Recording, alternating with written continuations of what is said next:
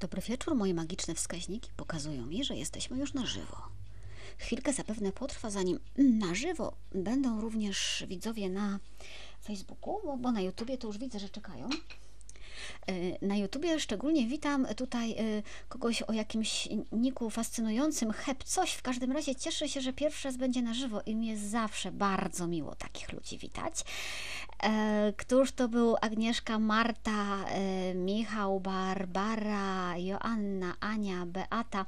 Powolutku się na fejsie zbieracie. Słuchajcie, powiedzcie mi, jak wy, którzy macie rodziny, radzicie sobie z ogarnianiem czasu, żeby pracować i mieć rodzinę i jeszcze odpocząć? Kiedy? Bo ja próbuję ogarnąć tylko połączenie pracy z odpoczywaniem i na odpoczywanie nie wystarcza tego czasu. Ja bym chciała, żeby doba miała 48. No dobra, w każdym razie mm, obecne 48-24 chyli się ku końcowi. Dzisiaj mam tylko program do napisania i jeden tekst do odsłuchania i do napisania. Myślę, że koło czwartej nad ranem powinien się ten niezwykle przyjemny dzień dzisiaj skończyć. Witajcie w 161 odcinku. Przypominam, że działa Patronite. E, Przypominam, że można nas oglądać zarówno na Facebooku i na YouTubie. Możecie się przerzucić gdzieś tam Wam wygodniej. Na YouTubie ponoć lepiej słychać, tak bardziej motywujące są jednak wyświetlenia na Facebooku, ale nie, ja tutaj widzę Was wszystkich, którzy jesteście. No co się dzisiaj dzieje? Facebook nam zasięgi tnie, no wiecie? Nigdy nie zwracam na to uwagi, ale bez przesady. No nie aż tak, proszę Państwa, nie pchajcie się tutaj, nie drzwiami, nie oknami. Zakończyły się licytacje, tak mówiłam, nie, że o 21.15, to umówmy się, że licytacje zakończą się, kiedy pro- program się skończy. Więc jeszcze możecie wejść na mm, profil Reporter z Wycinków Świata i tam są przecudne koszyki z wikliny papierowej zrobione przez pana Macieja w trakcie pandemii. E, Maćka widzieliście? Nie widzieliście Maćka? Możecie poczytać czasem tutaj. E, W każdym razie oczywiście cały dochód z koszyczków idzie na Grecję, do Aten, na uchodźców, którzy żyją na placu Wiktorii. Już niedużo mi zostało do wyjazdu, jeden, drugi, ojej, dwa i pół tygodnia. Dobra jest, więc jeszcze się zbierzecie. Rozkład jazdy na dzisiaj. Rozkład jazdy na dzisiaj jest bardzo prosty. Y, Jedziemy dzisiaj jednotematycznie, jako że ukazały się dokumenty przygotowujące do synodu y, i one są ciekawe i postanowiłam zrobić Wam y, wyzwanie. I zaraz do tego dojdziemy. Mm, Jola pisze, że sobie nie radzi, nie ogarnia, wali się wszystko na głowę i ona to chromoli. Aha, bo jest reportaż z wycinków i jest cool. No ja, tylko że ja musiałam siedzieć i to przygotować, nie? Cool, jak już mówię, to jest fajnie. E, W poniedziałek mówiłam, e, aha, nie powiedziałam, że to jest program Reportaż z Wycinków Świata, Monika Białkowska, zapraszam, zapraszam. W poniedziałek e, mówiłam, narzekałam, bądźmy uczciwi, że tak w sumie to nie wiadomo, jak ten synod będzie wyglądać, o czym my w zasadzie mamy rozmawiać i mówiłam też, że powinny pojawić się konkretne pytania, acz z dowolnością ich traktowania. Oczywiście nie to, że wierzę w jakąś swoją moc sprawczą nadzwyczajną, tak? E, Do takiej megalomanii się nie posunę. E, Jako, że kilka godzin później już we wtorek pojawił się ten dokument, na który czekałam, nazwijmy, że mam dobrą intuicję, że było to potrzebne, czyli e, dokument przygotowawczy do synodu i jeszcze dla mnie przynajmniej ciekawsze, wademekum tegoż synodu. Próbuję sobie tutaj tak ustawić, żeby wiedzieć Wasze komentarze, a nie siebie. Dobra. I nad tym, słuchajcie, się dzisiaj zatrzymamy, bo y, to po pierwsze jest ciekawe. Kot się czai? Nie, no tak tutaj beka. Nie, nie wychodzisz. Y, Po pierwsze, y, o beatyfikacji trzeba by pogadać, ale ja to sobie zostawię na po imprezie. Jak już do niej dojdzie. Y, Po drugie, po trzecie, po drugie, mam wrażenie, że wszystkim nam się przyda mały oddech od bieżących sporów i tematów. W poniedziałek programu nie będzie, kochani, bo ja po prostu fizycznie nie dam rady, mam, mam takie prywatne sprawy ważne do załatwienia, e, ale spotkamy się w, w czwartek za tydzień i przypomnę, to będzie najprawdopodobniej po ukazaniu się raportu e, w sprawie Dominikanów i Pawła M., więc w czwartek program na pewno będzie ciekawy. E, Dramaty zwykle tutaj zauważamy zrzutka na rzecz kobiet i dzieci z Afganistanu oczywiście trwa. Ja już się staram o nim nie tak ciągle, nie, żeby was nie zamęczyć. Yy, przeczytajcie koniecznie. W Tygodniku Powszechnym ukazała się opowieść małżeństwa afgańskich dziennikarzy E, o tym, jak wyglądało ich uciekanie z Kabulu z małym dzieckiem. E, kto przetrwa tę opowieść bez łez, to naprawdę jest twardziel. Mnie się nie udało. E, mam wrażenie, że ten tekst może wyglądać na to, że jest niedostępny, ale na stronie Tygodnika Powszechnego, jak się zalogujecie, to możecie czytać sześć, sześć tekstów miesięcznie za darmo, więc warto dla tego tekstu to zrobić. Oczywiście fascynuje mnie również ksiądz biskup, który rzuca kapłaństwo dla kobiety e, i natychmiast pojawiają się tytuły, że na pewno jest opętany. To w Hiszpanii się wydarzyło. Ale zobaczymy, czy jeszcze za tydzień będzie do czego wracać. Jak będzie, to jeszcze do tego wrócimy. Synod jest przed nami. I naprawdę, słuchajcie, dzisiaj na uspokojenie emocji, ale też y, na to, żebyśmy wrócili do sedna, nie? Żeby się nie, nie skupiać wiecznie na bieżącej pyskówce, tylko żeby sięgnąć do sedna kościoła. Sprawdzimy sobie, na jakich zasadach będziemy się mogli na tym synodzie wypowiedzieć. No i też w drugiej części, y, czy mamy coś do powiedzenia. Hmm. Wiesław podpowiada, że dla zagranicznych tygodnik jest na Amazonie. Y, ja najpierw powiem o zasadach tego synodu, a potem, słuchajcie, to mam taki pomysł, żeby to był czas dla Was. Żebyście Wy też spróbowali, ja też będę próbowała, ale tak na żywca, e, na te pytania synodalne odpowiedzieć żebyście mogli o swoich e, doświadczeniach opowiedzieć. Taka trochę eksperymentalna formuła tego programu. Najwyżej skończymy w pół godziny, ale to dlatego, że wy nie mówiliście, a nie ja. Pierwsza rzecz. Kto może w synodzie wziąć udział? Odpowiedź z Watykanu. Wiecie, jak czytam te dokumenty, to cały czas mam w głowie, że to jest wizja Watykanu, że to są wytyczne z Watykanu. A zaraz potem zaczyna mi tak skrzeczeć rzeczywistość i mówię, aha, zobaczysz jak się uda. No ale na razie mówimy o tym, co Watykan. Watykan mówi, że nikt nie jest wykluczony z planu zbawienia, że Jezus był otwarty na najszersze grono odbiorców, na tych, których Ewangelie nazywały tłumem, co więcej, już Sobór Watykański II uczył, że całe ciało wiernych nie może błądzić w sprawach wiary. To zresztą nie jest teza Soboru Watykańskiego II, ona jest starsza. Dlatego diecezje, tak nam mówi Watykan, każda diecezja ma pamiętać, że podmiotem synodu są wszyscy ochrzczeni. Ochrzczeni. Po prostu. Nie, że tam, wiecie, ci grzeczni, dobrzy, pobożni i zaangażowani w życie parafialne. E, e wszyscy, którzy przyjęli chrzest. Więcej nawet. Czytamy, że trzeba zwrócić szczególną uwagę na tych, którzy są zagrożeni wykluczeniem w kościele, to znaczy na kobiety, na osoby niepełnosprawne, na uchodźców, na migrantów, na osoby starsze, na ubogich i uwaga, proszę Państwa, na tych katolików, którzy rzadko albo nigdy nie praktykują swojej wiary. Nie wyłączamy ich z procesu synodalnego. E, jest ważne, żeby zawsze na synodzie ten kontekst mieć. Ja mówię na synodzie, bo wiecie, będziemy wszyscy w nim teoretycznie uczestniczyć. E, żeby mieć ten kontekst odrzuconych i nawet tych, którzy nie mają wiary. Czytamy wprost, chociaż wszyscy ochrzczeni są specjalnie wezwani do udziału w procesie synodalnym, nikt bez względu na przynależność religijną nie powinien być wykluczony z dzielenia się perspektywą i doświadczeniami, o ile chce pomóc Kościołowi w jego synodalnej drodze poszukiwania tego, co jest dobre i prawdziwe. Czyli de facto, jeżeli w parafii na terenie parafii, a znamy takie parafie, e, jest na przykład jakaś e, wspólnota protestancka i oni mówią: Dobra, my chcemy Wam pomóc, nie żeby Was przekabacić na swoje, ale żebyście Wy też wyrastali w wierze i żeby ten Wasz kościół był dobrym i chrystusowym miejscem, to my nie mamy prawa im powiedzieć: Nie, nie będziecie brali udziału w procesie synodalnym. I to jest, proszę Państwa, jednak jakaś rewolucja.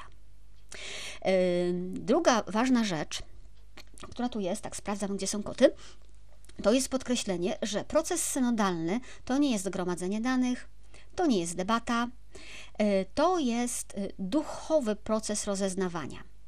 E, I to jest to, czego nawet jak przejdziemy do drugiej części, to w internecie w oczywisty sposób nie jesteśmy w stanie zrealizować.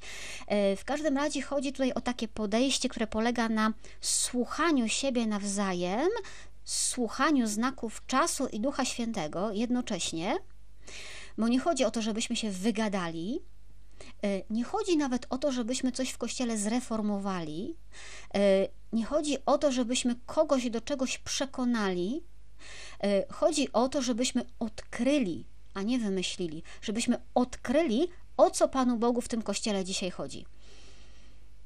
Łatwiej byłoby nam wymyślić, nie? E, łatwiej by było nam się dogadać i ustalić, w którą stronę chcemy, żeby on szedł.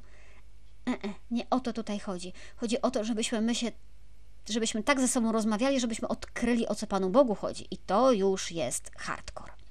E, I to odkrywanie w sposób oczywisty nie może polegać na tym, że słuchamy tylko tych, z którymi się zgadzamy, tak? E, którzy są nam wygodni i którzy mogą nas potwierdzić. Chodzi o to, żeby e, świadomie nie tylko dopuścić do głosu, ale wręcz wspierać tych, którzy się z nami nie zgadzają. Wyobrażacie sobie, jakie to jest wymaganie, nie?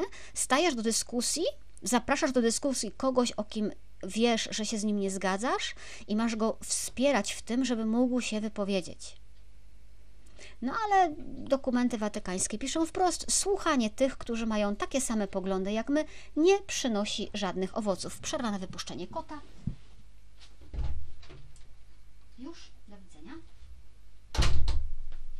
Wiecie, mm, ja to sobie też od razu przekładam, bo z jednej strony czytam o synodzie, a z drugiej strony myślę, ile taki synod mógłby zmienić w świecie, gdybyśmy my zaczęli te zasady stosować. E, I marzy mi się taka e, siła Kościoła, który tym procesem synodalnym byłby w stanie zmienić nie tylko siebie, ale byłby w stanie zmienić świat. I wcale nie nawracając ten świat, ale ucząc i pokazując, że możliwe jest rozmawianie ze sobą i słuchanie siebie nawzajem. I to już by była genialna robota, jaką Kościół mógłby dla świata zrobić w swoim synodzie. Mm, Cytat: Bóg często przemawia głosami tych, których możemy łatwo wykluczyć, odrzucić lub zdyskredytować. Musimy dołożyć szczególnego wysiłku, aby wysłuchać tych, których możemy uznać za nieważnych i tych, którzy zmuszają nas do rozważenia nowych punktów widzenia, które mogą zmienić nasz sposób myślenia. Yy, tak bym zrobiła aż nawet sobie szybki rachunek sumienia, kogo uważam za nieważnego, czyje zdanie uważam za nieważne. I teraz o to chodzi, żeby właśnie tych ludzi też wysłuchać. Y, I ta gotowość na ta gotowość na zmianę stylu myślenia, słuchajcie, która się tu pojawia, to mam wrażenie jest clue. Y, I z tego też każdy musi sobie zrobić rachunek sumienia, czy jest na taką zmianę myślenia gotowy, Albo jeszcze inaczej, to znaczy, czy je, o czym jesteśmy w stanie dyskutować, a o czym nie. E, co jest w nas niezmienne? No bo przecież jest. Wiemy, że nikt na synodzie nie uzna, że lepiej dajmy sobie spokój z Ewangelią, lepiej zacząć czytać Koran, tak? To, to absolutnie nie o to chodzi. Ale potem w tych dokumentach zaczynają się, słuchajcie, szczegóły. Zaczyna się niemalże instrukcja, jakie konkretnie postawy są oczekiwane żeby w nas była ta postawa synodalna, żeby ten synod był owocny i żeby to naprawdę było słuchanie, dialog i rozeznawanie. I tego jest sporo, ale powiem Wam, że one tak fajnie uczą, więc ja sobie po prostu o tym poopowiadam. Jak zaśniecie, to trudno. Nie zaśniecie, nie? Po pierwsze, y, musi być czas na dzielenie się. Y, chodzi o to, że każdy z nas powinien na takim synodzie dostać czas na to, żeby mówić, y, żeby mówić, i to jest ważne, z autentyczną odwagą i ze szczerością. No i ta odwaga i szczerość, proszę Państwa, to już tylko od nas zależy, nie oszukujmy się. E, po drugie, pokora w słuchaniu, no oczywista, musi odpowiadać odwadze w mówieniu. E, z jednej strony każdy ma prawo być wysłuchany, e, każdy ma prawo mówić, e, i nie chodzi tutaj wcale, tak jak już wcześniej wspomniałam, o debatę, nie? My po prostu przyjmujemy innych tak, jakby potencjalnie mówił w każdym z nich Duch Święty. ale to też oznacza, że każdy z nas, ja bym chyba powiedziała, ma obowiązek odważnie zabierać głos, ale też myśląc o Duchu Świętym, bo, no bo może właśnie przeze mnie Duch Święty chce coś ważnego powiedzieć Kościołowi, a ja ze strachu, z jakiejś obawy, albo myśląc, że jestem głupia, się nie odezwę? Mm-mm. To nie jest postawa synodalna. E, Janna pisze, że to brzmi obiecująco, aż się rozmarzyła. No właśnie, ja trochę o tym dlatego mówię, wiecie, żebyśmy się rozmarzyli, żebyśmy y, z jednej strony zobaczyli, że jest możliwe, a z drugiej strony ja jeszcze o tym powiem, że, że tego papież od nas oczekuje i to jest wielkie. Mm. Trzecie założenie, y, które musimy przyjąć, ono też już trochę powraca, że dialog zawsze prowadzi do nowości. Musimy być gotowi do zmiany naszych opinii w oparciu o to, co usłyszeliśmy od innych. Ale uwaga, bo tu już widzę, Marcin pisze y, gdzieś o tym, że wspierać człowieka to nie wspierać jego poglądy. Y, musimy być gotowi do zmiany nie prawdy, tylko do zmiany naszych opinii Rozumiecie? To jest dosyć trudne dla niektórych odróżnienie faktów od opinii, a bardzo powinniśmy się o to, o to starać. E, powiem Wam, że ja jestem tutaj e, w tej kwestii pesymistką. Mam wrażenie, że to jest bardzo trudne dzisiaj w Polsce. E, w kościele jest bardzo trudne, żeby ktoś zmienił swoją opinię, a już biskupów zmieniających zdanie, opinię, to jest mi to trudno sobie wyobrazić, ale okej, okay, nie będziemy się, nie będziemy się negatywnie nastawiać, y, lecimy dalej. Mm. Michał pisze, że rozmarzą się ludzie myślący bardzo różnie, więc jeśli nie skorzystamy z szansy, to oni mają, mogą zdominować rozmowę. No właśnie dlatego jest potrzebna odwaga. I to nie chodzi o to, kto kogo zdominuje, rozumiecie? Tylko żeby naprawdę się spotkały różne spojrzenia. Bo tu nie chodzi o to, żeby y, cokolwiek, cokolwiek wygrać, tylko chodzi o to, żeby te nasze spojrzenia naprawdę się zderzyły, bo dopiero z tego zderzenia wyjdzie światło Ducha Świętego i w to wierzymy. Kolejne. Otwarcie na nawrócenie i na zmianę. To jest bliskie temu poprzedniemu założeniu o, o prowadzeniu do nowości, ale z takim poszerzeniem, że podejmowanie decyzji w kościele na podstawie tego, że zawsze tak było, jest jednak e, nieporozumieniem. E, I czytamy w dokumentach przedsynodalnych, że wystarczy już w kościele tego pocieszania się. Bo dopóki jesteśmy z siebie zadowoleni i dopóki się pocieszamy, że nie jest tak źle, a wiecie, że jest to postawa niezwykle bliska Kościołowi w Polsce, powiedziałabym nawet dominująca w kręgach y, niektórych hierarchów i w kręgach do, do hierarchii zbliżonych, to naprawdę w samopocieszaniu i twierdzeniu, że nie jest tak źle, y, no, nie da się zrobić kroku naprzód. To nie jest postawa, która prowadzi do jakiejkolwiek zmiany i naprawy. Potem tam są chwile takie powtórki, mam wrażenie, że zobaczymy jeszcze, jak będzie porządne tłumaczenie tego tekstu. Może tam wyjdzie lepiej, że ćwiczenie rozaznawania, o tym mówiliśmy, że mamy się otwierać na autentyczne słuchanie. Potem są bardzo ważne słowa o tym, żeby zostawić wszystkie uprzedzenia i stereotypy, bo one prowadzą i do ignorancji, i do podziałów. I wiecie, i to tak brzmi łagodnie, nie? I takie, no wiadomo, że bez uprzedzeń i stereotypów, ale gdybyśmy teraz mieli usiąść przy jednym stole i rozmawiać z panami z Polonia Christiana, to to nie jest takie proste zostawić uprzedzenia i stereotypy. A jednak to jest warunek, koniec, kropka, i to jest nasza robota, żeby to zostawić. E, potem jest jeszcze ważniejsze, czyli wezwanie do pokonania plagi klerykalizmu. E, w kościele są różne charyzmaty, e, wszyscy jesteśmy od siebie jednak współzależni, wszyscy mamy jednakową godność, a w synodzie Pasterze mają za zadanie uważnie słuchać, a świeccy mają za zadanie swobodnie i uczciwie wyrażać swoje poglądy. Jeżeli mówimy o przezwyciężaniu klerykalizmu, to to swobodne i uczciwe wyrażanie poglądów nie jest prawem świeckich. Jeżeli mamy przezwyciężyć klerykalizm, to jest to obowiązek świeckich. I tak to sobie proszę zanotować, proszę Państwa. Yy, czytam dalej. Wylecz wirusa samowystarczalności. Powiem Wam, że to jest y, dla mnie genialne. Wiecie, mm, jak to czytam, to myślę sobie, że papież Franciszek jest naprawdę papieżem y, opatrznościowym i że ta wielka modlitwa w czasie konklawy naprawdę nie poszła na marne. No, kto wcześniej w kościele tak mówił? Takim językiem, tak bardzo wprost, wylecz wirusa samowystarczalności. Y, nie warto się łudzić, że jesteśmy samowystarczalni. Y, razem możemy więcej, y, nawet za cenę tego, że trzeba będzie budować mosty ponad murami, które już stanęły, tak? Ponad murami tego, co nas dzieli, wieku, płci, zamożności, zdolności, wykształcenia, doświadczenia, opinii bo to też nas mocno, y, mocno podzieliła. Mm, kolejne wezwanie synodalne będzie się odnosiło, proszę Państwa, do przezwyciężania ideologii. Czytamy, rzeczywistość życia wiary konkretnych ludzi jest ważniejsza niż wszystkie idee.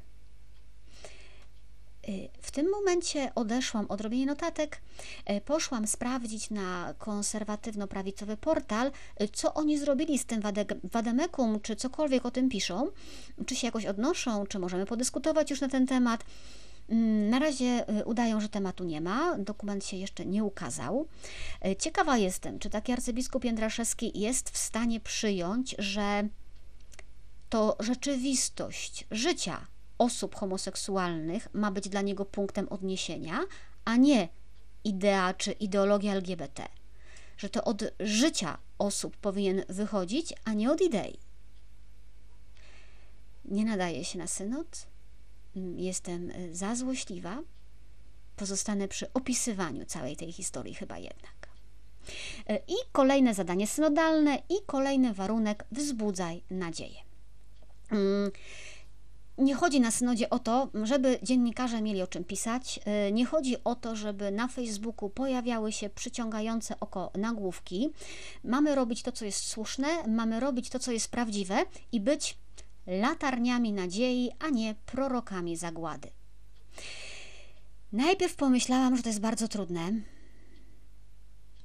bo to bycie prorokiem zagłady to tak wiecie. Pomijając, że dobrze brzmi, nie? E, ale potem ale potem pomyślałam, że nawet jeśli narzekamy, ale też podajemy jakieś możliwe rozwiązania, że dopóki y, mówimy o swoich oczekiwaniach, że dopóki mówimy o swoich pragnieniach, no to już w tym jest jakaś nadzieja, tak? Y, ja mam wrażenie, że wiecie, nawet w związku między dwoma osobami, taki najgorszy moment, który świadczy o tym, że to już jest koniec, mm, to jest ten moment, kiedy machasz ręką, że już na nic nie liczysz, już nie robisz awantury, już nie chcesz gadać, po prostu ten drugi jest ci obojętny, niech już sobie idzie, tak? No dopóki nie mamy takiej postawy wobec Kościoła, y, dopóki jeszcze mamy jakiś, wiecie, żal oczekiwania, no to jeszcze jest w tym jakaś nadzieja, nie? Tak myślę. I dalej znowuż jest pięknie o tym, że synody są czasem marzenia, mówiłam o marzeniu, nie? Czasem marzenia i spędzania czasu z przyszłością. Podoba mi się to określenie. Nie wiem, jak ono będzie wyglądało w polskim tłumaczeniu, bo wiecie, ja to tam z angielskiego wyczytywałam że one są takim, że synod jest takim czasem wychylenia się w tę przyszłość, którą chcielibyśmy mieć tutaj. Y, I dlatego one się wiążą z szukaniem nowych podejść, z szukaniem kreatywnych rozwiązań, y, z takim byciem y, inkluzywnym, włączającym, z otwartym umysłem, z odrzuceniem etykietek, ze słuchaniem każdego, ze zrozumieniem takiej koncepcji Kościoła, w którym jesteśmy współodpowiedzialni i który jest współodpowiedzialny. I właśnie jak to czytam, że to jest takie marzenie o przyszłości, to, e, to trochę się czuję zawstydzona, wiecie, tak w swoim imieniu, ale też w imieniu całego Kościoła w Polsce też. Właśnie dlatego, że sobie uświadamiam, jak bardzo ten papież w nas wierzy. E, jak mocno wierzy w to, że my naprawdę kochamy Kościół, że mamy te marzenia i że jesteśmy w stanie robić rzeczy wielkie. I trochę mi wstyd, że się czasem tarzamy naprawdę w ściekach, y, a on nadal liczy na to, że my podejmiemy ten synod i że jesteśmy gotowi to zrobić i że jesteśmy zdolni to zrobić. To jest, to jest dla mnie naprawdę, naprawdę wielkie. Dalej w słuchajcie, oprócz podawania tutaj tych kolejnych y, zaleceń i postaw, ostrzega przed pułapkami, które mogą na nas czyhać. No i wymienia tych pułapek dziewięć i znowuż możemy sobie szybko zrobić z nich rachunek sumienia, ale nie, że ja wam, nie, tylko ja sobie, a, a wy jak chcecie, to też sobie. Pułapka pierwsza na synodzie to jest pokusa chęci kierowania zamiast bycia prowadzonym przez Boga. Y, cytuję: Synodalność nie jest korporacyjnym ćwiczeniem strategicznym. Zobaczcie, jak dużo trzeba zmienić nawet w swoim osobistym myśleniu. My nie mamy niczego przepchnąć, my nie mamy niczego udowodnić, my nie mamy absolutnie do niczego doprowadzić. My się nie po to spotykamy. My siadamy, żeby rozmawiać, i nikt z nas nie wie, do czego doprowadzi nas Pan Bóg. Wiemy, że jeżeli naprawdę będziemy, nas, będziemy się nawzajem słuchać, to On nas doprowadzi do czegoś, czego nie jesteśmy w stanie dzisiaj wymyślić. I to jest mistrzostwo świata. Druga pułapka to jest pułapka skupienia się na sobie i na naszych najpilniejszych potrzebach. Bo wiecie, mm, ja to rozumiem, ja też to w sobie mam, nie? że chciałoby się załatwić przy okazji synodu nasze najważniejsze polskie problemy. A tu słyszymy, że nie, że y, nie, nie o to chodzi, y, że tutaj trzeba myśleć o kościele, a nie o swoim dobrostanie. O kościele, który sięga na krańce świata, y, o kościele myślanym długoterminowo na następne pokolenia. I to już nie jest proste pytanie o to, co zrobić z władzą biskupów w kościele teraz, tak? To jest pytanie o to, jak zrealizować marzenie Boga o kościele. To jest jakby sięgające dużo dalej. Y, Tadeusz y, Mikuła, troszkę spóźniony wnuk, obowiązki familijne absolutnie usprawiedliwiamy. Kolejna, słuchajcie, pokusa, yy, pokusa, pułapka to jest taka, żeby widzieć tylko problemy. I ja wiem, że to jest mi bardzo bliskie. Yy, ale też czytam, że, mm, że okej, okay, że tych wyzwań i problemów jest wiele i absolutnie nie chodzi o to, żebyśmy udawali, że ich nie ma, tak? One są ale chodzi o to, żeby nie dać się im przytłoczyć, żeby one nas nie zniechęciły i żeby one nas nie doprowadziły do cynizmu.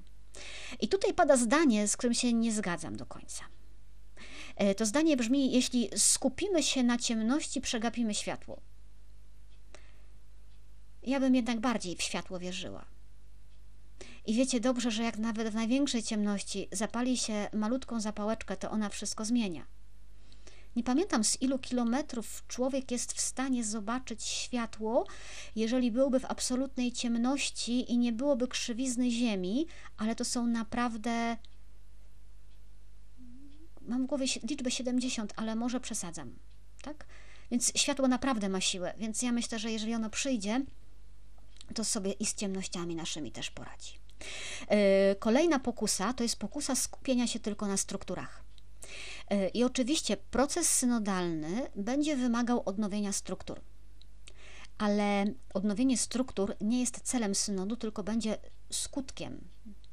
E, nam chodzi o to, żeby doświadczyć, że jesteśmy we wspólnej podróży, że możemy ze sobą rozmawiać i że marzymy o innym kościele. I to doświadczenie, może można je nazwać nawróceniem, to ono będzie tym impulsem do odnawiania struktur. Rozumiecie, że nie, nie może nam chodzić tylko o struktury, musi nam chodzić o coś, yy, o coś więcej. Kolejna pokusa to jest taka, żeby nie patrzeć poza widzialne granice Kościoła. Czyli się skupić tylko na tym, że my tu jesteśmy kościelną wspólnotą i my załatwimy właśnie na synodzie swoje własne sprawy. Y, tymczasem mm, czytamy, że no, nie w tym dokumencie, tylko wiemy, tak, że mamy być, mamy być w świecie zaczynem. Zaczyn to jest maleństwo w porównaniu do całości ciasta, tak? Mm, dlatego synod ma być takim czasem dialogu z ludźmi ze świata ekonomii, nauki, kultury, sztuki, sportu, mediów, inicjatyw społecznych. Tak, mamy z nimi rozmawiać, mamy ich słuchać. Więcej, my ich nie mamy ewangelizować, my się mamy od nich uczyć. Mamy słuchać, szukać dla siebie inspiracji w tym, co mówią, a nie na siłę ich nawracać. Bo, i to jest bardzo ważne, i momentami nas też dzieli w kościele. Y, zgadzam się z tym zdaniem, że żeby móc realizować misję w świecie, trzeba ten świat rozumieć. Nie można się zamknąć w hermetycznym świadku czy getcie kościoła. Nawet jeżeli ten świat na zewnątrz wydaje nam się groźny, niebezpieczny i w ogóle y, prosto do piekła idący, to jeżeli mamy w tym świecie być zaczynem, to musimy rozumieć ten świat. Mówiłam już, że kocham papieża Franciszka? No to właśnie za takie rzeczy. Y, kolejna pokusa jedna z ostatnich, to jest pokusa utraty koncentracji na celach procesu synodalnego. I tutaj uwaga, y, nie chodzi o to, żeby na koniec synodu sformułować dokument, który naprawi Kościół. Bo synod nie rozwiąże wszystkich naszych problemów. Więcej, synod nie jest po to, żeby rozwiązać wszystkie nasze problemy. Synod jest po to, żebyśmy my się nauczyli nowego stylu bycia w Kościele żebyśmy, synod jest po to, żebyśmy my się nauczyli synodalności. Ten synod jest po to. To też trzeba wiedzieć, żeby na koniec nie być rozczarowanym. Że być może Kościół będzie się bardzo widocznie zmieniał i te oczekiwane przez nas zmiany będą mogły przyjść dopiero na kolejnym synodzie, albo za trzy, albo pięć synodów, rozumiecie? Tylko my się musimy najpierw nauczyć, jak ma wyglądać synodalne myślenie w Kościele. Y, kolejna pokusa mm, to jest pokusa podziału i konfliktu. Y, bardzo ważne jest na synodzie, żeby nikt, ale to nikt, nie próbował narzucać wszystkim innym swoich idei, żeby nie wywierał presji i żeby ich nie dyskredytował. Inni czują inaczej, kropka. Muszą mieć głos. Do tego dochodzi pokusa traktowania synodu jako parlamentu. Wiadomo, tutaj nie ma żadnych ze stron. Mówiłam już o tym, nikt nie wygra, nikt nie przegra, nikt nie będzie rządził. W ogóle nie o to chodzi. Y, I na koniec pokusa, myślę, że ważna w polskim kościele, słuchania tylko tych, którzy już są zaangażowani w działalność kościoła. Y, wiecie, jak to czytałam, to sobie pomyślałam, że w wielu miejscach w Polsce, na poziomie diecezji, może nawet na poziomie takiego życia parafialnego, y, w ogóle mogą nie wiedzieć, gdzie szukać tych, którzy nie są zaangażowani w życie kościelne. To znaczy, nie dlatego, że tych niezaangażowanych jest tak mało, ale dlatego, że ci zaangażowani żyją w takiej bańce, że nie wiedzą, że gdzieś tam obok są ludzie myślący, którzy mogą mieć coś do powiedzenia, no ale przecież nie będziemy z nimi gadali, bo oni nie wierzą, nie? Więc przekroczenie tej pokusy i pokonanie jej będzie tutaj e, bardzo, e, bardzo istotne. Co jeszcze powinniśmy, słuchajcie, wiedzieć z tego wademeku? Myślę, że ważne dla nas i powracające w różnych pytaniach, w różnych, w różnych głosach są pytania o rolę biskupa w procesie synodalnym. Co ten biskup ma tam robić i po co tam jest? E, tak, masz rację, Aneta. Mm, że pokusa słuchania tylko tych, z którymi się zgadzamy. Dojdziemy do tego. E, biskup. Mm, e, wiecie, że ja się o biskupów upominałam na synodzie, kiedy się kongres zaczynał, kiedy jeszcze o synodzie nie było mowy. Yy, I wiecie, że wszystkie ciągotki do tego, mm, żeby robić coś mimo biskupów, yy, na przekór biskupom albo obrażając się na biskupów, uważam za niekościelne po prostu. I tutaj mamy powiedziane jasno: synodalność nie istnieje bez władzy duszpasterskiej kolegium biskupów pod prymatem następcy świętego Piotra, tak? Znaczy nie istnieje bez władzy y, biskupów i bez władzy każdego biskupa diecezjalnego w diecezji powierzonej jego opiece. Tylko teraz, jaka jest rola tego biskupa? Rola tego biskupa jest taka: on ma ułatwić swojemu kościołowi doświadczenie synodalności. On ma sprawić, żeby ludzie się spotkali. Ma słuchać ludu Bożego, ma zachęcać ludzi do udziału, może zapewnić środki finansowe, logistyczne, techniczne, personalne, może napisać list, może stworzyć film, w którym będzie zachęcał wiernych, żeby wzięli udział w tym dialogu, ma przewodniczyć liturgii na rozpoczęcie i zakończenie. Już. Wystarczy. W samym procesie konsultacji kluczową rolą biskupa jest to, że słucha E, I powiem Wam, że mm, Joanna pisze, że mój biskup, ona z Krakowa, no może po prostu zleci komuś mądremu to, no nie wiemy.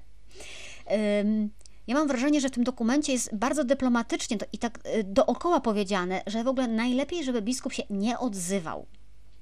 Y, może uczestniczyć w lokalnych sesjach w diecezji, może zaprosić jakąś wspólnotę, y, ma się regularnie spotykać z odpowiedzialnymi za prowadzenie konsultacji gdzieś tam niżej, żeby być ze wszystkim na bieżąco, ale i tu jest cytat, słuchajcie: Należy zadbać o to, żeby obecność biskupa i duchowieństwa nie powodowała tłumienia autentycznego i nieskrępowanego wkładu wiernych.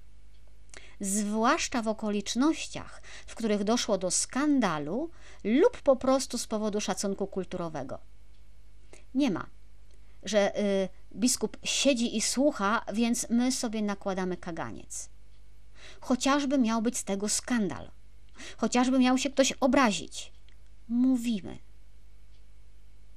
Mówiłam już, że kocham papieża, nie? Jestem bardzo ciekawa, jak to zadziała. Bardzo. Obawiam się, że średnio. Yy, potem biskup, oczywiście do jego zadań należy to, że on przegląda syntezę z tych wszystkich konsultacji, ale w syntezie jemu też nie wolno jest oceniać tego, co powiedziano. Nie wolno wybierać w syntezie tego, co biskup uznaje za słuszne i on to posyła dalej do Watykanu. Nie. Ta synteza wychodząca z diecezji ma być szczerym sprawozdaniem z tego, co zostało powiedziane, ze wszystkiego. Michał pisze, że to jest naiwne, to nie ma prawa zadziałać. No właśnie, no ale co zrobią, tak? Ja sama się zastanawiam, bo to jest, to jest tak wywracający cały porządek, że że też myślę, że nie ma prawa. Ale co, zignorują? Napiszą sprawozdania? E, dalej w Wademekum jest e, mapa drogowa, czyli takie przykładowe kroki dla tej fazy diecezjalnej, tej, która nas najbardziej interesuje, no bo tutaj coś możemy. I powiem Wam, że jak tak czytam, no to no to myślę tak samo jak e, Michał, nie? Na ile to będzie jawne, z tego co czytam, to to sprawozdanie musi być upublicznione. Jeszcze dojdziemy w tych kolejnych krokach. E, znaczy, podoba mi się, jak czytam tę mapę drogową, ale jednocześnie jestem realistką. Wiem, jak wygląda rzeczywistość w diecezjach, tak? I ja sobie, proszę Państwa, nie wyobrażam, że to ma się rozpocząć za chwilę i skończyć za pół roku, że my mamy przejść przez ten cały proces. Ja nie wiem, to jest jakiś cud potrzebny, bo to się nie może wydarzyć, tak? Więc yy, po pierwsze, yy, trzeba wyznaczyć w diecezjach osoby kontaktowe. Każda diecezja musi mieć jedną albo dwie takie osoby. W diecezji dwóch liderów najlepiej, żeby była współodpowiedzialność, najlepiej, żeby to była kobieta i mężczyzna yy, w ramach wolontariatu albo ha, ha, ha, za wynagrodzeniem i już widzę jak płacą. To mogą być osoby, które już pracują w diecezji, księża albo osoby konsekrowane, albo świeccy, yy, byleby mogli być aktywni na tym polu yy, od razu do października 2023 roku albo już, y, albo później. Sylwia pisze, że u biskupa Rysia będzie super. No pewnie, pewnie będzie. Y, potem, jeżeli już mamy tych, te dwie diecezjalne osoby kontaktowe, powołujemy diecezjalny zespół synodalny. No i ten zespół ma powstać, słuchajcie, wyobraźcie sobie swoje diecezje, ma powstać przez otwarty proces zgłaszania się zainteresowanych albo przez mianowanie przez biskupa. Osobiście uważam, że uczciwy biskup po to mianowanie kogoś własną wolą powinien sięgać dopiero wtedy, kiedy ogłosi te otwarte zgłoszenia, no i okaże się, że, że chętnych nie było, tak? Bo jeżeli są w diecezji chętni, którzy by się zgłosili, a biskup sam powoła jakąś swoją gromadkę, no to to dla mnie jest trochę kicha, a nie uczciwy proces y, synodalny. Dalej, mm, Dalej jest rozeznanie drogi dla swojej diecezji, czyli tam w, tej, w tym dokumencie przygotowawczym jest masa tych pytań, zagadnień. W diecezji można wybrać, jakby rozeznając, które są dla nas kluczowe. Fajnie, że jest taka dowolność, więc na poziomie diecezji sobie wybieramy te zagadnienia. No i potem planujemy proces taki szczegółowy, partycypacyjny, wchodzi cała logistyka. W diecezji tak naprawdę powinno nam zależeć, żeby uczestniczyło w tym procesie synodalnym jak najwięcej osób. Czyli tutaj już pada pytanie, jak te rozmowy się mają y, odbywać, Paweł pyta. Y, tak naprawdę diecezja powinna zadbać, żeby rozmawiano na te tematy wszędzie. To znaczy w spotkaniach parafialnych, na spotkaniach szkolnych, w lokalnych stowarzyszeniach, docierając do ludzi, którzy są daleko od kościoła. No i jeszcze trzeba jakoś tak zrobić, żeby te różne grupy mogły się kontaktować ze sobą i wiedziały, co inne ustaliły, nie? I ta logistyka sprawia, że ja myślę, jak? E, nie wyobrażam sobie tego, mm, bo teraz nie mamy nic i że niby za pół roku powiemy, że okej, okay, świetnie wyszło, udało się, nie? No chyba, że w diecezji to jest już przygotowane, dopięte na ostatni guzik, czeka na start, a ja po prostu o tym nie wiem. No teoretycznie jest to możliwe. Dalej przygotowujemy koordynatorów grup do synodalnych spotkań konsultacyjnych. Czyli tak, w każdych tych parafiach ma być ktoś, kto koordynuje te rozmowy synodalne, tak? Ale rozumiecie, w każdej parafii to jest sztab ludzi. Sztab ludzi, który musi doskonale rozumieć synod, musi rozumieć jego ducha, musi rozumieć cele, musi rozumieć te postawy synodalne, no bo on będzie dalej kierował tymi procesami, tymi rozmowami na, ter, na, na szczeblu parafii, nie? I ja wiem, że papież w nas wierzy, ale macie rację w tych komentarzach, że chyba przesadził z tą wiarą. Może ja się zaskoczę, może się mylę, może to po prostu wyjdzie genialnie, tak? Y, no tu jest punkt o zorganizowaniu warsztatów formacyjnych dla tych koordynatorów, żeby ludzie rozumieli synodalność, żeby umieli prowadzić synodalne spotkania konsultacyjne, żeby potrafili stosować takie metody, które ułatwiają uważne słuchanie i dzielenie się. No są do tego przygotowane jakieś materiały, ale to się ma skończyć za pół roku. To się ma zacząć za miesiąc. Nie wiem jak. Naprawdę nie wiem jak. Marcin pisze, że na otwarcie powinna się pojawić możliwość składania skarg i zażaleń. E, jest oczywiście mowa o, o, komunikowaniu się ze wszystkimi, o tym, że powinna być szeroka reklama synodu, że powinno się mówić głośno o jego znaczeniu i że powinno się podawać do ogólnej informacji, że jak ludzie mogą w tym uczestniczyć. Czyli ja sobie to wyobrażam tak, słuchajcie, w najbliższą y, sobotę o godzinie 18 robimy spotkanie synodalne. Będziemy rozmawiali o tym i o tym, o władzy biskupów i o realizacji tam czegoś. Y, kto chce, ma coś do powiedzenia na ten temat, serdecznie na to spotkanie zapraszamy. Tak? Y, za tydzień będzie spotkanie parafialne, synodalne na temat inny. Kto chce, niech przychodzi. I rozwieszamy banery w całym mieście, żeby dotarły również do niewierzących i piszemy, że to się da zrobić że chcemy ich posłuchać, że jesteśmy ciekawi ich spojrzenia. No, może to zadziała. Ale znając rzeczywistość wielu parafii, to zanim proboszcz się ocknie, że powinien, to będzie październik 2022.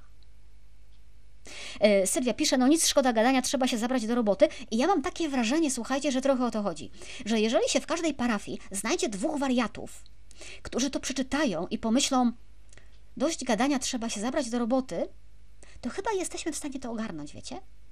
Bo zanim do probosza te dokumenty dotrą, zanim przetrawi, pomyśli kogo by, to będzie trwało, nie? Ale jak pójdziemy, powiemy ksiądz, bo my tu czytaliśmy, to my proponujemy, że zrobimy tak, tak, tak i tak, to kto wie, czy to nie zadziała.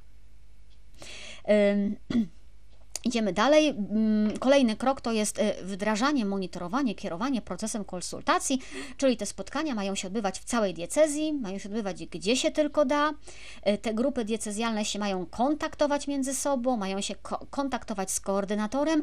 To też jest możliwe, wystarczy stworzyć fajną stronę internetową, y, taką, którą można edytować z różnych miejsc i każdy może dorzucać swoje, a wszyscy to czytają. Nie? Coś w rodzaju takiego wielkiego forum. Jest to do zrobienia, tylko bo to się ma zacząć w październiku. No i potem, potem jest y, czas na, po tych konsultacjach w parafiach, jest diecesjalne spotkanie przedsynodalne, ono jest po prostu celebracją, jest liturgią. No potem jest przygotowywana synteza, taki zarys syntezy, jak ona powinna wyglądać, jest przygotowany. Oczywiście treściami my to wypełniamy. Ta synteza z tych wszystkich spotkań, tak jak mówiłam, ona nie może być wygładzona, ona nie może być wybrane to, co się biskupowi podoba, nie powinno, i to musi być przedstawione do publicznej wiadomości wszystkich diecezjan. To absolutnie nie może być tajne.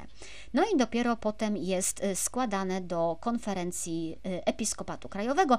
E, potem biskupi w konferencji Episkopatu y, bledną, bo się okazuje, jak mało wiedzieli o swoim kościele i nagle się dowiadują, że przez 30 ostatnich lat gadali do ścian, a nie do ludzi, którzy przed nimi siedzieli. Myślę, że to może być y, bardzo y, trudny moment dla nich. Myślałam, że będę mówiła krócej. Teraz jest sedno, słuchajcie, w którym potrzebuję Waszej pomocy. Y, bo mamy w dokumencie takich 10, po angielsku mi się tłumaczyło, że są jądra, jądra tematyczne do zbadania. Takie grupy tematyczne, y, które mają y, ułatwić konsultacje, ale mają też być dostosowane do lokalnych kontekstów. One mogą być wyjaśnione, mogą być uproszczone, mogą być pogłębione i chciałabym zrobić eksperyment. Mamy 15 minut w tym programie. Y, wiem, że to się powinno odbywać inaczej, ale spróbujmy się oswoić z tymi tematami. Słuchajcie, poszukać takich pierwszych skojarzeń, żeby nasze pierwsze skojarzenia na dany temat tutaj zderzyć, a jak je sobie tutaj zderzymy, to potem już będziecie mogli w swoich parafiach budować jakieś głębsze myśli na tym. E, ja będę mówiła o pytaniach, a wy spróbujcie, czy, mm, czy da się na nie odpowiedzieć. E, czy się da na nie odpowiedzieć odważnie, tak bez lęku i szczerze? Może któryś e, z patronów programu nam do programu wskoczy, mają linka i, i mogą dołączyć. Marta pisze, że jak sobie przypomni wizytację biskupa w parafii i wyznaczenie przez proboszcza ludzi do roli od, ozdobnych paprotek, to nie ma zbyt wiele nadziei. No, no ja się też tego boję, tylko, tylko wiecie, co proboszcz napisze w tym sprawozdaniu? Co przekaże dalej? Ja mam wrażenie, że to jest ten moment, kiedy my się po prostu musimy wtrącić. Po prostu iść i powiedzieć, zaczynamy i zobaczymy, czy nas pogoni z miotłą, czy nie. A idźcie tam z kamerą i z dyktafonem. A co? Boże, do czego ja was namawiam? Yy, Pierwsza grupa tematyczna to jest towarzysze w podróży. No może to będzie inaczej nazwane po polsku. Yy, ale pytania do Was. Ja będę czekała na Wasze odpowiedzi. Mm, jeszcze Urszula pisze, że są parafie, które mają takich zwariowanych działaczy i wspierających ich księży, i tam się może to udać. Wiecie, tylko y, niebezpieczeństwo tam jest właśnie takie, że ci y, działacze kościelni, oni trochę często lubią własne grono. Znacie to powiedzenie o klubach wzajemnej adoracji. I teraz sztuką dla tych działaczy, jak są mądrzy, to dadzą radę, żeby wyjść z tego kręgu, nie? Żeby szukać innych, żeby szukać wykluczonych, żeby zapytać tych, których nigdy o zdanie nie pytali. I to chyba będzie, i to chyba będzie yy, cenne.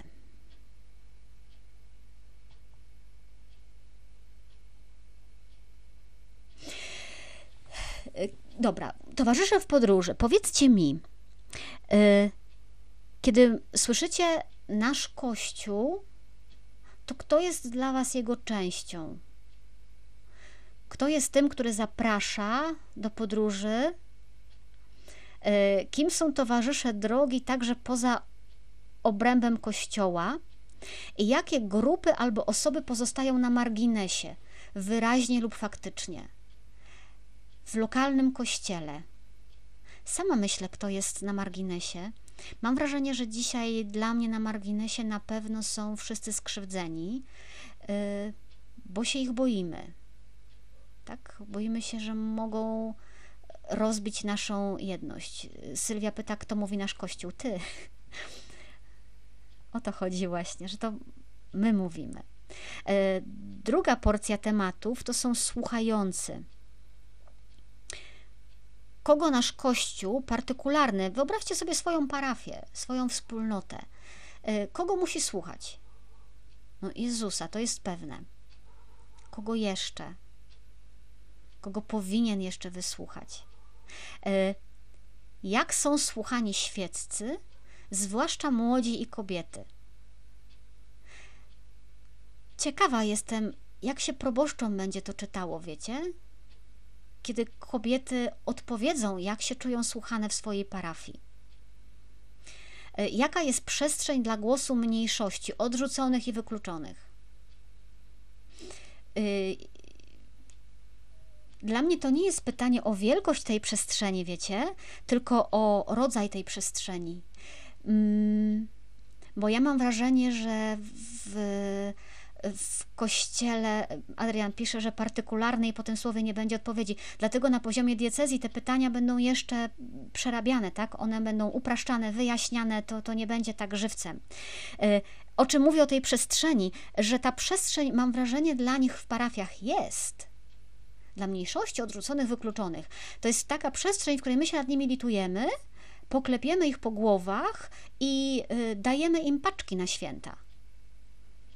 Ale nie traktujemy ich jak partnerów w rozmowie. Y, oni nie mają wpływu na kształt parafii, na jej działalność, na to, w którą stronę idziemy, tak? My się nimi posługujemy, żeby pokazać nasze miłosierdzie, a nie traktujemy ich podmiotowo.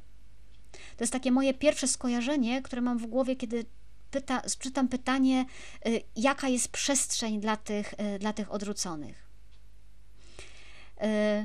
Kolejne pytanie tutaj. Czy widzimy uprzedzenia i stereotypy, które utrudniają nam słuchanie? To też myślę, może być fajne pytanie do dyskusji, żeby grupa w parafii usiadła i pomyślała, jakie są w nas uprzedzenia i stereotypy. Kurczę, mogą z tego wyjść fajne spotkania, jak tym się sensownie zająć. Aneta pisze, że z pewnością wykluczane są osoby homoseksualne po rozwodach, niepełnosprawne. E, tak, zwłaszcza ci, o których się mówi, że żyją w grzechu, że im jest bardzo trudno, myślę, też znaleźć miejsca, miejsca w parafii. Urszula pisze, że to będzie inaczej wyglądało w parafii w małym miasteczku czy na wsi, a inaczej w wielkomiejskiej parafii. Oczywiście. I właśnie o to chodzi w tym procesie, rozumiecie, żeby ci z wielkich miast i ci z małych wiosek opowiedzieli o swoim doświadczeniu i żeby ci z małych wiosek zobaczyli, że ich doświadczenie to nie jest całe doświadczenie Kościoła, i ci z wielkich miast, żeby zobaczyli, że oni też nie mają recepty na jedyne doświadczenie Kościoła. I wtedy, w tym spotkaniu, my zaczniemy ten Kościół jeszcze inaczej rozumieć, kiedy będziemy mieli te spojrzenia, te spojrzenia z boku. E, trzeci, trzeci blok tematyczny wypowiedz się. Jak promować wolny i autentyczny styl komunikacji, bez dwulicowości i oportunizmu. Wiecie, to jest, to jest tym ważniejsze, że to nie chodzi tylko o parafię, nie? Że jak promować wolny i autentyczny styl komunikacji bez dwulicowości w miasteczku 10 tysięcy mieszkańców, gdzie wszyscy wszystkich znają i każdy każdemu do łóżka zagląda. To nie jest proste pytanie pod tytułem A proboszcz napisze sobie sprawozdanie. Kiedy i jak udaje nam się powiedzieć to, co jest dla nas ważne? Pomyślcie, gdzie macie przestrzenie, w których możecie powiedzieć to, co jest dla Was ważne. No, ja musiałam założyć program, żeby móc swobodnie i odważnie mówić to, co jest dla mnie ważne, bo chyba nie miałam innej takiej przestrzeni. Ważne pytanie: kto przemawia w imieniu wspólnoty chrześcijańskiej i jak są wybierani? I tu dochodzimy do tematu paprotek, który uważam trzeba opowiedzieć, żeby on dotarł gdzieś dalej, bo obawiam się, że te paprotki są na różnych poziomach. Y Kolejny blok pytań o świętowanie. Ja to będę skracała, bo nie mamy, tyle, nie mamy tyle czasu. Te pytania możecie sobie znaleźć i myślę, że warto z nimi iść do proboszcza. Pytanie o świętowanie. Jak modlitwa, jak liturgia inspiruje nas do tego, że jesteśmy razem, do tego wspólnego podróżowania? Czym w ogóle jest liturgia w życiu parafii, nie? Czy my z liturgii wychodzimy z poczuciem, że spotkaliśmy się nawzajem, czy po prostu byliśmy na mszy? Y, jak promować aktywne uczestnictwo? Co zrobić, żeby ludzie uczestniczyli w Eucharystii, a nie byli na mszy, nie?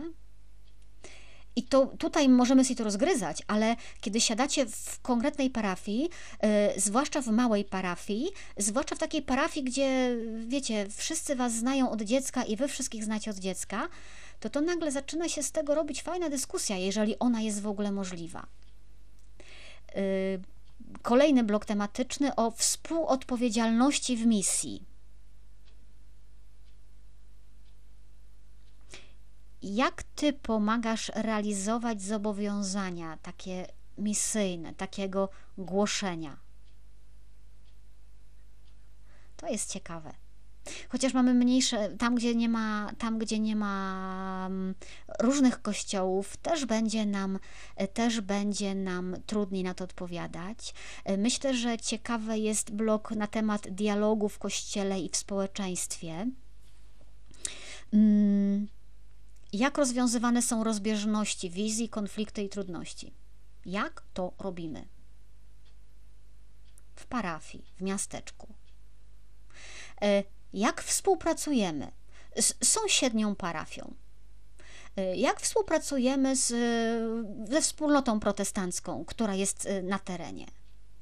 Jak współpracujemy z organizacjami świeckimi, które są w naszej parafii? Czy każdy robi swoje, czy jednak coś próbujemy? Myślę, że myślę, że fajne. Yy, potem jest o współpracy z innymi wyznaniami chrześcijańskimi. Yy, jakie są nasze stosunki? No tam w wielu parafiach, takich mniejszych, zwłaszcza, to myślę, że będzie to temat, który będzie mniej dotyczył. Yy, potem jest o władzy. Jest o władzy i uczestnictwie. Jak sprawowana jest władza w naszym kościele lokalnym? To może być ciekawe dla biskupa, słuchajcie, żeby usłyszał. Pierwsze pytanie, jakie bym zadawała, to czy wiesz, jak się nazywa twój biskup? Bo myślę, że wielu nie wie. Ja uczyłam dzieciaki w szkole średniej kiedyś i zdarzały się klasy, w których nikt, ale to nikt nie znał nazwiska biskupa diecezjalnego. O biskupach pomocniczych nie wspomnę. I to jest ważne, żeby taki biskup to usłyszał. Nie dlatego, czy jest ważny, czy jest nieważny, nie? Tylko, tylko może żyć w takim przekonaniu, że to jest oczywiste, a tutaj się zdarza z tym, że żyje jednak w innym świecie. Y, jak promowane są świeckie posługi? Czy a może tych posług w ogóle nie ma?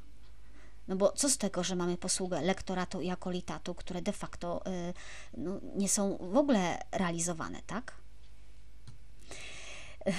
Adrian szczepia słówek, to będzie przetłumaczone na ludzki język, naprawdę. Y, potem dziewiąte jest u. Adrian pisze, u mnie w klasie nie znali imienia swojego proboszcza. No mi się wydawało, że probosza to jednak jest trudniejsze, że biskup taki, wiecie, ważniejszy i tylko jeden i się nie zmienia tak często, no to chyba łatwiej. Włodzimierz pisze, że y, nasz biskup znalazł po imieniu bezbłędnie. Nas to znaczy kogo, bo to jest ciekawe. Bo domyślam się, że nie wszystkich diecezjan rozpoznawanie i decydowanie. I teraz wyobraźcie sobie waszą parafię, w której siadacie e, i zadajecie pytanie, jakimi metodami wspólnie podejmujemy decyzje? I trzeba odpowiedzieć, nie podejmujemy wspólnie decyzji. Jak można to ulepszyć? Jak i za pomocą jakich narzędzi promować przejrzystość? Jak zwiększyć odpowiedzialność? No i ostatnia teza to jest tutaj do dyskusji, to jest formowanie się w synodalności, czyli o tym, jak formować ludzi do tego, żeby byli w stanie słuchać się nawzajem, żeby byli w stanie się angażować. Yy, jaką formację dajemy do sprawowania władzy, y, jakie narzędzia pozwalają nam czytać kulturę. No tutaj myślę, że będzie to, będzie to mocno rozbudowane. Jestem ciekawa, czy coś z tego wyjdzie. Bo z jednej strony widzę naprawdę piękne marzenie i, i trudno jest się do niego przyczepiać, wiecie, bo, bo ja wiem, że żyjemy, że żyjemy w świecie, w którym się Kościół zmaga z plagą pedofilii i tak dalej, i tak dalej. I to jest wszystko bardzo, bardzo ważne. Tylko, że ta synodalność jest takim nie wiem, czy szczepionką, czy takim wzmacnianiem odporności. Y, nie jest operacją y, na pewno, nie jest operacją na CITO przeprowadzaną na problemie pedofilii. Absolutnie nie. To jest wzmacnianie organizmu Kościoła po to, żeby on był bezpieczniejszy na przyszłość. A operację y, zwalczenia tego dziadostwa przeprowadzić trzeba będzie tak czy siak. Myślę, że marzenie jest piękne. Czy się spełni? No nie powinnam być tutaj pesymistką i bardzo bym chciała, żeby się spełniło. I bardzo czekam na październik, kiedy po prostu zobaczę w całym gnieźnie banery przyjdź na spotkanie synodalne, rozmawiamy o tym, czy wierzysz, czy nie wierzysz, przyjdź tam wygarnij. No marzę o tym. Będzie październik, to pogadamy, ile się z tego, ile się z tego sprawdziło, ale... Mm, ale pamiętajcie, że y, trochę zależy też od nas, zwłaszcza jeżeli jesteście zaangażowani w parafiach, to weźcie te dokumenty, one się powinny pojawić zaraz po polsku, weźcie te dokumenty, idźcie z nimi do proboszcza i powiedzcie proboszcz, co robimy, bo jakby co, to my jesteśmy gotowi pomóc, tak? Ogarniemy, mamy pomysł, sala, spotkanie, ogłoszenia, Facebook, spotkajmy ludzi, zróbmy coś fajnego może to jest sposób, a może to jest, y, a może to jest jedyny sposób. Sylwia pisze, widząc rzeczywistość i wszystkie przeszkody, też widzę, widzę, ale jestem za tym, żeby w to uwierzyć, albo raczej spróbować, bo to przecież naszej roboty wymaga. No gdzieś nadziei trzeba się chwytać i myślę, że to jest niezłe. Y, Ania pisze o tym, że Urszula ma rację, przegapiłam komentarz, że gdyby to była anonimowa ankieta, tylko wiecie, y, to byłby właśnie parlament to byłoby zebranie tylko głosów, a to chodzi o to, żebyśmy się nauczyli słuchać. To jest ryzyko, tak? Wyjścia z siebie, zaryzykowania jakiejś opinii, może stracenia twarzy, no różnie się może wydarzyć, tak? Ale, ale właśnie o to chodzi. Że samo głosowanie nie zmieni kościoła, tak? Każdy z nas zostanie w swoich opiniach, a my się musimy zderzyć, musimy porozmawiać, musimy się pokłócić, możemy szukać w innym dobra i to ten proces będzie zmieniał Kościół, nie wnioski, nie liczby, nie, do, nie to, do czego się dokopiemy. To nie chodzi o to, żebyśmy my się wygadali, chodzi o to, żebyśmy my się nauczyli innych słuchać. I tego żadne ankiety za nas nie załatwią. Chociaż rzeczywiście to byłoby dużo łatwiejsze dla wszystkich. I mam nadzieję, że, że, nie, że to się nie skończy w diecezjach na, na, na ankietach. Dobra, kochani. Czas już kończyć. Przypominam, w poniedziałek nie będzie programu. Przepraszam Was, ale ja z prywatnych względów po prostu nie jestem w stanie tego ogarnąć. Yy, zrzutka dla uchodźców oczywiście nadal trwa. Już tam zostało bodajże 11 czy 10 dni, więc spieszcie się. Na razie mamy 202%. No ale dlaczego nie może być 250? Yy, rzutem na taśmę udostępniajcie zwłaszcza znajomym, bo ja wiem, że z Was to jak wampir już po prostu wyssałam ostatnią złotówkę bezczelnie. Yy, ale znajomych macie kolegów, przyjaciół, może tu się trafi jakaś znana osobistość, jakiś może e, ojciec Kramer włączy program i podrzucił siebie. E, także wszystkim znanym, mniej znanym, z tysiącami obserwujących polecam serdecznie. E, lecimy do Grecji, tam na placu Wiktorii żyją kobiety i dzieciaki z Afganistanu. Zrobimy wszystko, żeby żyło im się lepiej i to nie tak, żeby tylko miały na buty, ale żeby mogły przynajmniej niektóre z nich zacząć życie trochę na własną rękę, żeby się usamodzielniły. Patronite oczywiście też działa. Przypominam też, kochani, lajki, serduszka, udostępnienia, subskrypcje. To wszystko pomaga docierać do kolejnych osób, żeby nam tutaj zasięgi nie spadały. To jest ta Wasza część roboty. Ja tego zrobić nie mogę. Jeżeli uważacie, że warto, żeby więcej nas tutaj było, to, to im to podrzucajcie. Śpijcie dobrze. Dobrej nocy. To był program Reportaż z Wycinków Świata. Monika Białkowska. Do zobaczenia za tydzień.